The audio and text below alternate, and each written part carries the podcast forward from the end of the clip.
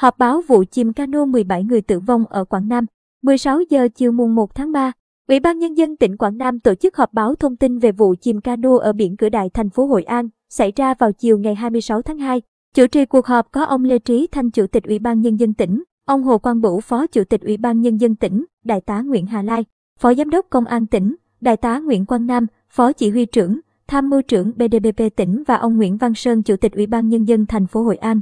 Thông tin về vụ việc, ông Nguyễn Văn Sơn, Chủ tịch Ủy ban Nhân dân thành phố Hội An cho biết, lúc 13 giờ 45 phút, cano Quina 1152 do ông Lê Sen, sinh năm 1970, trú tại Cửa Đại, thành phố Hội An, làm thuyền trưởng điều khiển chở 39 người, 36 hành khách và ba lái cano xuất bến thủy nội địa Cù Lao Chàm vào lại bến Cửa Đại. Đến khoảng 14 giờ 15 phút, khi vào đến khu vực biển Cửa Đại Cửa Đại cách bờ khoảng 1,5 hải lý về hướng đông thì bị chìm. Sau khi nhận được thông tin, các lực lượng chức năng điều động người và phương tiện tổ chức cứu vớt các nạn nhân.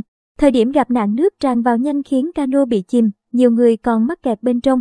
Vị trí bị nạn gần bãi cát, sóng vỗ mạnh nên việc tiếp cận hiện trường rất khó khăn. Vụ tai nạn làm 17 người tử vong, 22 người được cứu sống. Hiện nay cơ quan chức năng vẫn đang làm rõ nguyên nhân vụ việc.